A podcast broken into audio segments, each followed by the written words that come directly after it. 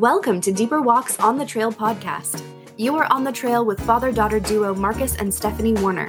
I'm Stephanie, and I'll be talking with my father, Dr. Marcus Warner, as we discuss topics that help you stay on the trail to a deeper walk with God. Episode 29. We're continuing our Resilient series with a look at rhythms of joy and rest. And I, have been thinking about this series as building bounce and beyond. But yeah. anyway, right. hello, Father. Build bounce and beyond. Hello, daughter. Good to be with you again. Always, always. How are you doing? Huh, I'm tired, but uh, you know, aren't we always? Mm-hmm. so it's you know, not too tired though. We had a nice little break just before we got in here. We're good to go. But I can tell, I can just feel it in my face a little bit. Like, oh, I think I am getting toward the end of the day here. Do you need another break after Christmas break? Yeah, yeah. yeah. You know how it is. We always need to recover from our vacations. Yeah, yeah. Alas, we are recording this episode pretty close to the, the prior one. And so I can't report on how well I did in implementing uh, the building bounce principles you gave from last week. But maybe for the next episode, I can come back with a report because I am going to go. um, I'm actually going to Florida for a class, a one week intensive class coming up really soon. Slash, um, this episode comes out at, after I have wrapped it up, so I will be very tired. But I'm going to implement. It's a nine to five class, a nine to five. It's yeah, you know, it's. uh but it's about healing. So yeah, nine to five class on emotional healing. That doesn't sound exhausting at all. I'm looking really forward to it, but I'm going to practice some building bounce principles as we go. So um, in this episode, we are looking at the rhythms of joy and rest both joy and rest are so important. So let's let's talk about joy first and just make sure we're all on the same page on what we mean here. So what is joy? Let's start from a brain perspective.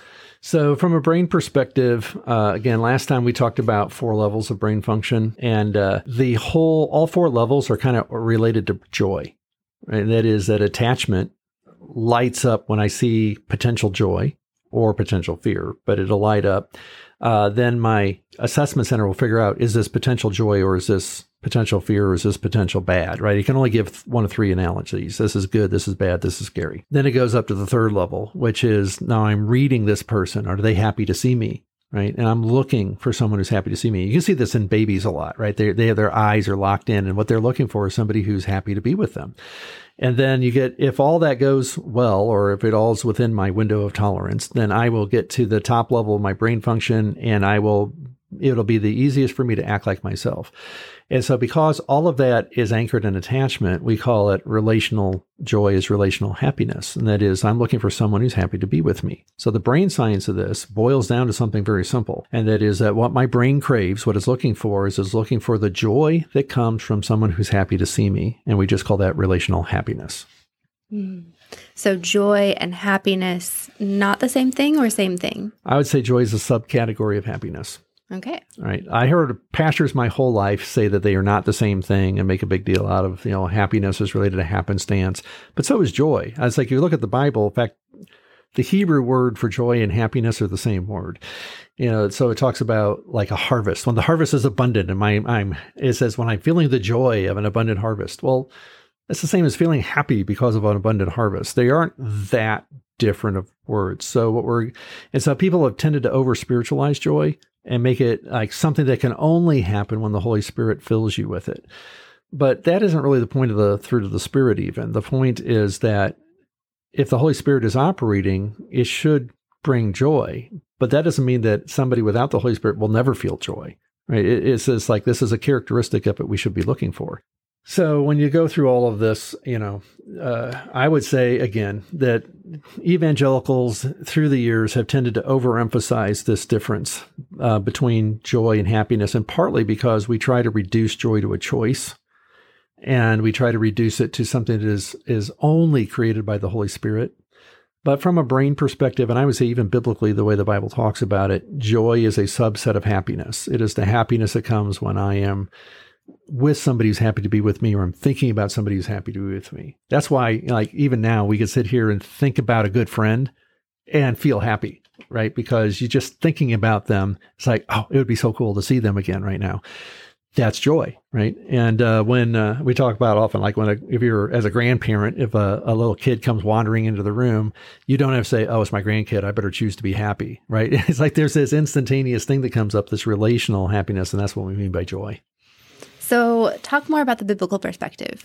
So the biblical perspective of joy, I would say, is is again, you go back to the Old Testament, and where we see it the most is actually in the in the idea of harvest and that there is an abundance of harvest. So David could even say eh, that my heart is feeling happiness or joy in your presence, God, the way that I feel at the harvest time. Like that's his analogy.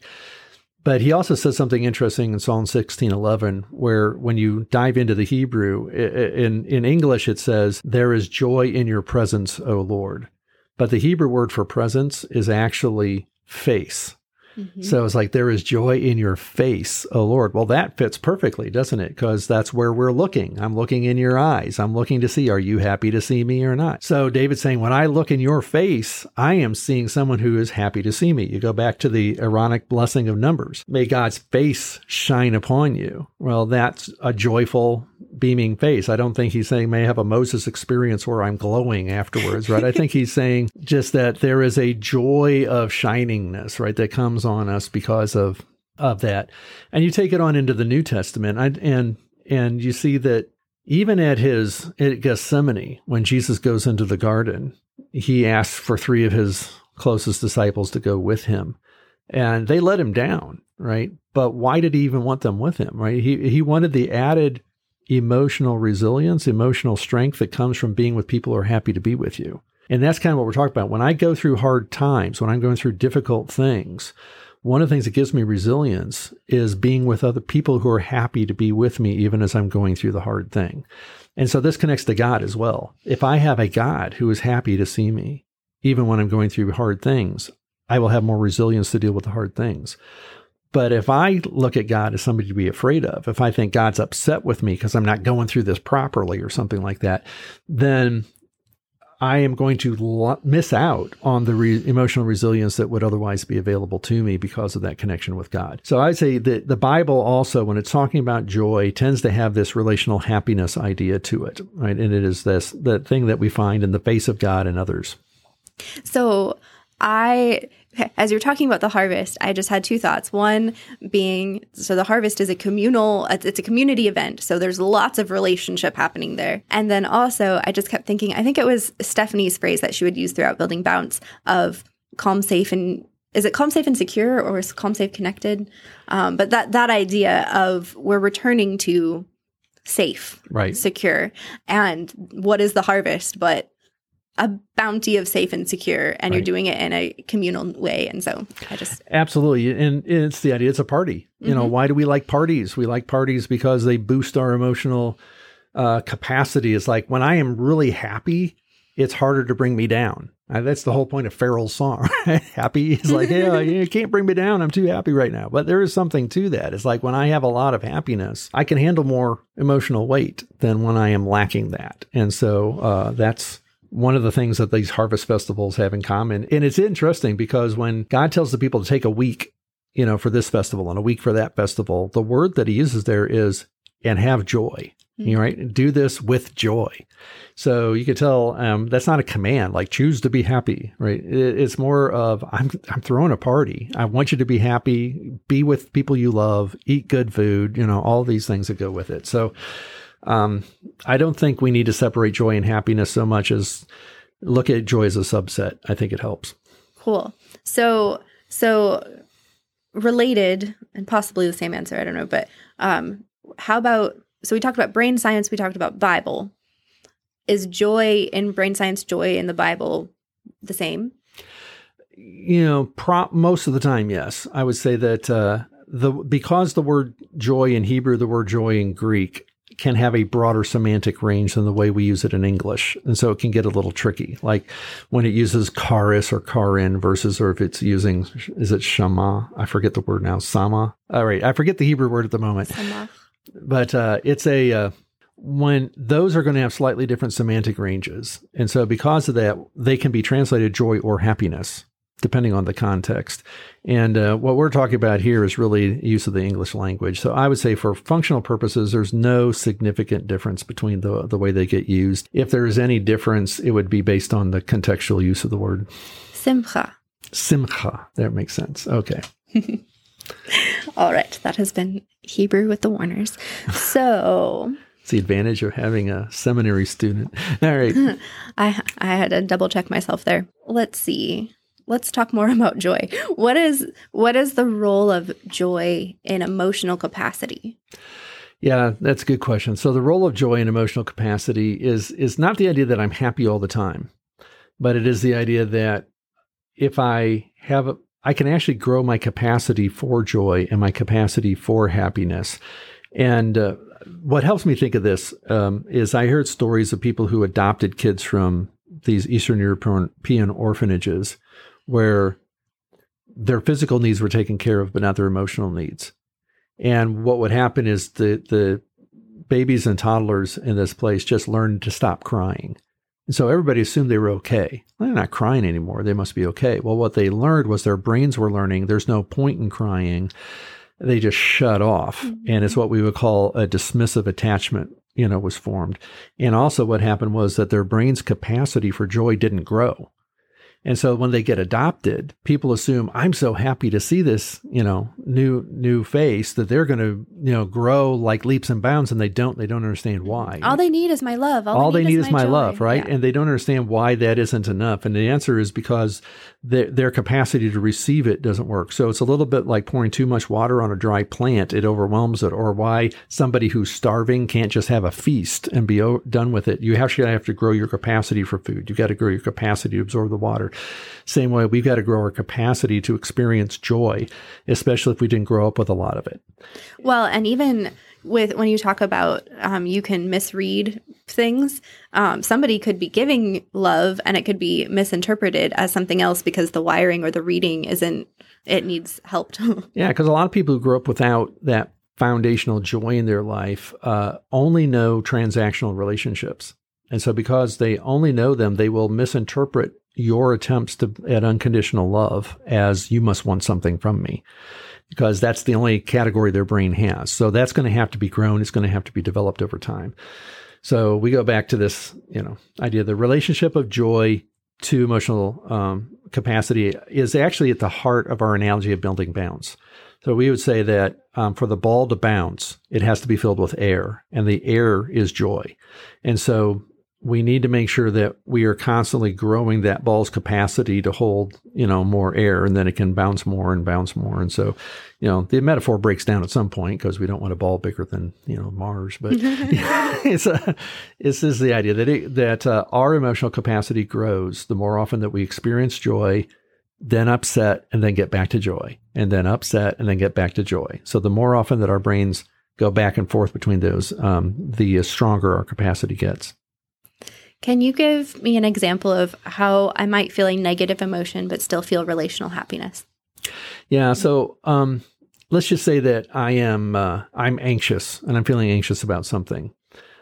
I can being with you or Ben or you know my wife Brenda, right? But being with somebody who's happy to be with me can help right? And it's got nothing to do with counseling about the anxiety. It's got nothing to do with anything else, but the emotional happiness or the relational happiness that we have uh, gives me a little bit more capacity for dealing with that. Um, so same thing. It's like if I'm very sad, like I've lost something and and uh, I'm very sad, it can still be helpful to be with somebody that I know is happy to be with me. And so that relational happiness that comes with joy, the joy of that connection, increases my capacity to deal with it. Which is one of the reasons why when people grieve, right, it's not usually a good idea to just go be alone and be all by yourself. Not not constantly anyway. You need to to be around people who are happy to be with you. Yeah. Well, I'm just thinking several thoughts on this, lots of experience. Um, but I, I'm just thinking of Grandpa Warner's funeral, which is a time of lots of grieving, but there was also so much joy and laughter and just people being able to be together and reminisce and be happy for him, frankly, because he was very happy to um, go to heaven. And yeah, it's been um, almost a year since he passed, and uh, it was uh, it was really remarkable because we didn't even have like an official funeral. We had sort of a come and visit thing, and 400 people showed up. And for a man who was 97 years old, and you just realize how many lives he touched and how much joy those people had in being around each other. And, it's, uh, and that's a good example because I've, as a former pastor, I've done a lot of funerals and there's as many much laughter usually as there are tears at funerals because you're remembering all of the good things you're remembering the happy times and it can be helpful uh, in anything we're going through to have somebody people around you who help you to remember what there is to be happy about and what is happy in the midst of all of this anyway. Yes and and and even just today i i was ha- having some struggles and my wonderful parents came and listened to me and validated me and gave me a plan for the future to say, look, it's going to be okay, and got me back to joy. And I was feeling, I, I'm very close to this emotion right now because I was, I was feeling very overwhelmed, very, um, had mixed, many mixed, strong emotions. But I also felt genuinely happy to be with my parents through it. I wasn't, I was able to feel that relational happiness. So, yeah, we've all been there. And, uh, mm-hmm. it's, uh, it, it is, something stabilizing, right? Just about knowing you're not alone. Mm-hmm. So I'm glad we could be there today. Yes, thank you. Thank you very much. Uh, very good, very good. Uh, so so let's move on. Let, let's start easing our way toward rest. So I've heard you say like the flip side of joy is peace. So talk about that. All right. So, uh, joy is a high energy emotion. I am so happy to see you. It fills me with energy and this is awesome. But after that, I've got to quiet. I like, and now I'm still happy to be with you, but let's be quiet together. Let's just be at peace. So peace is that feeling like everything's going to be okay. Right. I may not have solved any of my problems, but I just have this sense of, you know I'm going to be okay. It's going to be okay. We're all right here. I can rest and I can be happy to be with you in a low energy state. So when I'm happy to be with somebody in a low energy state, we call that peace. So our peace comes from God, right? Again, uh, not because he's the only source of peace in our lives, but because that's the nature of who he is. That when we're around God, he brings peace. So Jesus is the Prince of Peace. He helps to let us know, trust me, trust in the Lord. It's all going to be okay, kind of thing. I will take care of you. You can rest. And that's why, you know, as we transition from peace, from joy into peace and then this idea of rest, we see that rest really in a biblical idea that, that it, it is almost an act of worship because in resting, we are trusting that if I am not super busy all of the time, God will still take care of me. And trust is just innately relational. So trust is an innately relational word. Yes. Mm-hmm fact, I remember thinking, you know, talking people are like, well, where's attachment in the Bible? You know, one of the mm-hmm. odder things to me is that the word relationship doesn't actually occur in Greek or Hebrew. So there are metaphors for it, but they don't actually just have the word relationship. And yet we're constantly talking about how relationship is at the heart of, you know, our, our, our faith.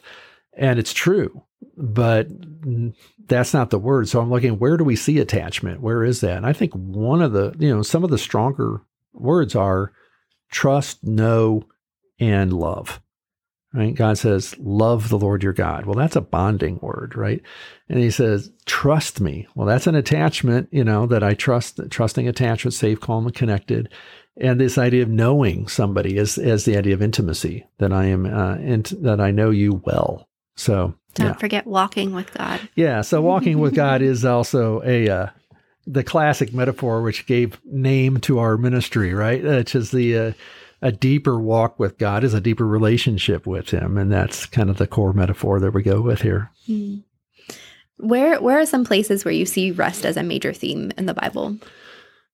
Well, I start with uh, Genesis one. Okay, so Genesis one is really a redemption story about how a world that was empty and formless, right? Formless and empty, tohu vabohu. It was uh, formless and empty, was given form and was filled, so that it was no longer empty. It was blessed and it was brought to a place of rest. And so, in that sense, it's a redemption story because it went from chaos to rest. And so you see that that God is in a sense setting us up, going, all right, there is a pathway to rest and blessing in your life and it's me. so trust me, obey me. You know, let's walk through this thing together and I will get you where you need to go.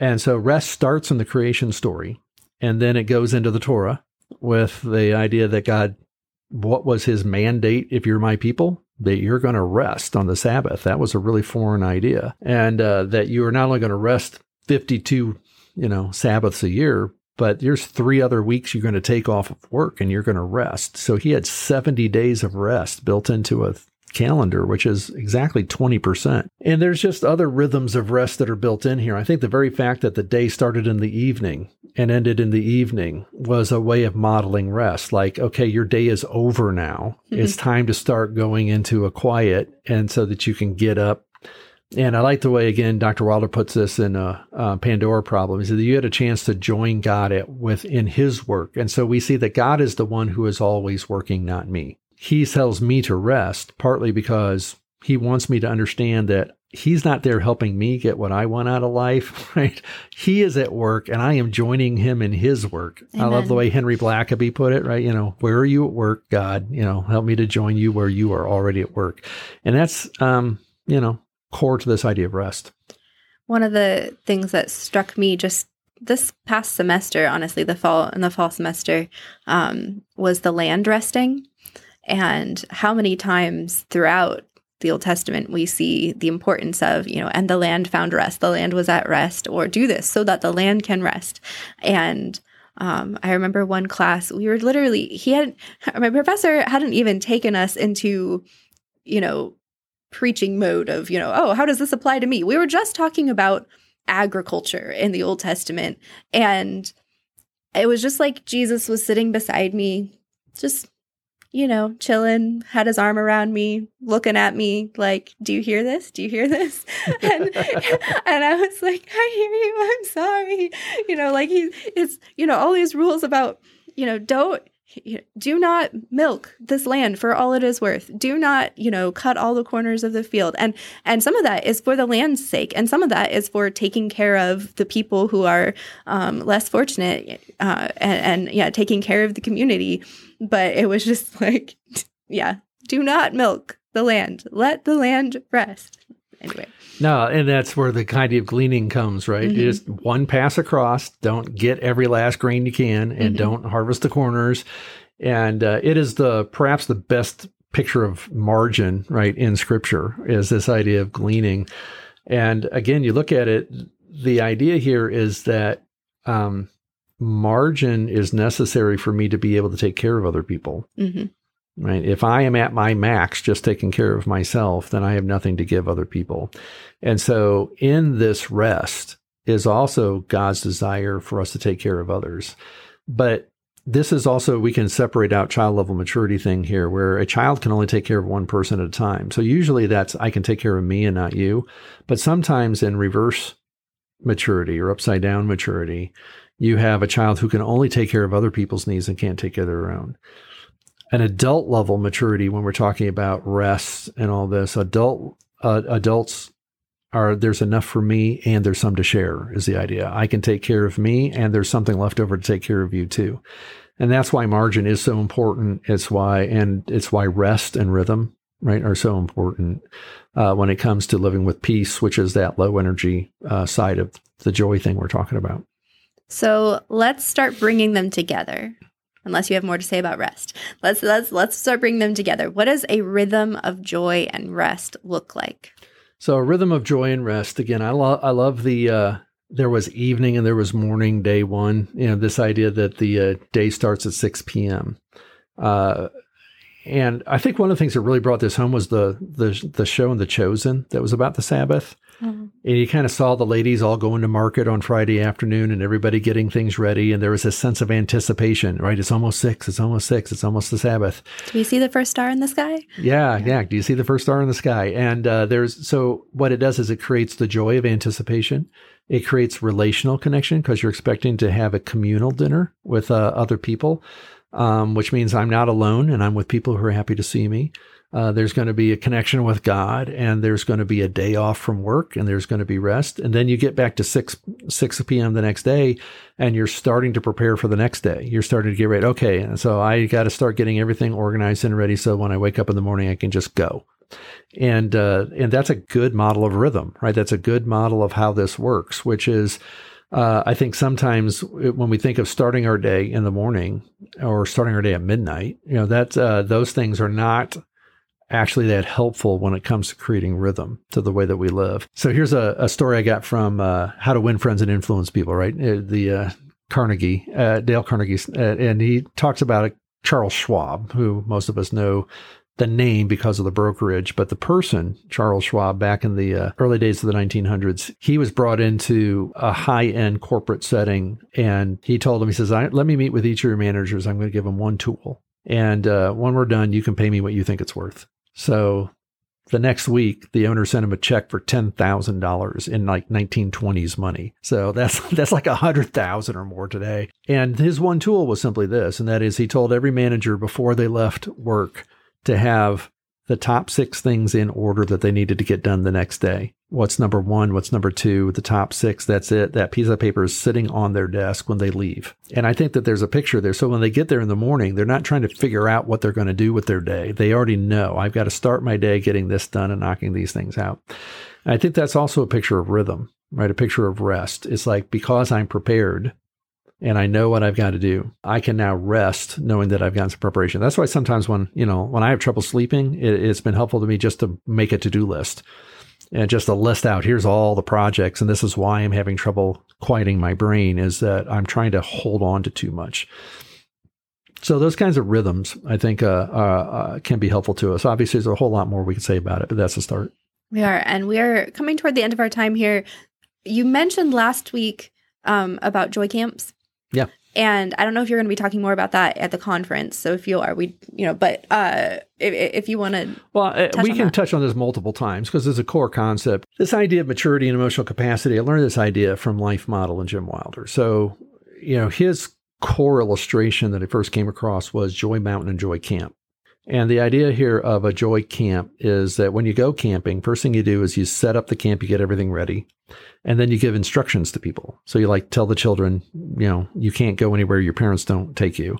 Uh, to the older kids, teenagers, you might say, okay, you can go to the lake, you know, but that's as far as you can go. And then to the adults, you're like, all right, you can go wherever you want to go, just be back by eight. And so the idea is that by eight o'clock, everybody is back and they're in the camp and they're eating stories. And in some ways, it doesn't matter whether you had a good day or a bad day.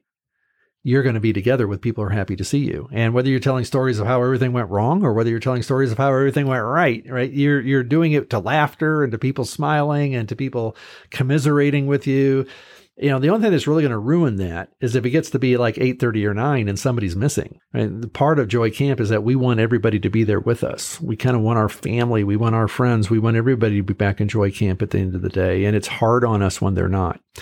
So the best we can do though sometimes is making sure that we're there, but we also want to do everything we can to make sure, especially in our families, that everybody is is is okay, right, when they're going getting ready for bed. So I love that uh, analogy. Uh, the idea is that I go out on Joy Mountain and I and I overcome obstacles and I have adventures and I do things and I come back to be with my people at the end of the day. So the best analogy I've seen of this, right, was uh, Duck Dynasty. and so while people sometimes roll their eyes at me, but it's a Duck Dynasty is, uh, you know, every show they end with multiple generations of people around a single table laughing and happy to be together. And it doesn't matter whether they had a good day or a bad day. They know they're going to be with their people at the end of the day. And I think that was part of the attraction of that show was that people longed for that. They're like, I wish I had a family like that where multiple generations could be happy to be together uh, on a daily basis. That's a really cool thing. And in doing research on the books on joy that I've helped to write, the uh, one of the things I found was that the happiest cultures in the world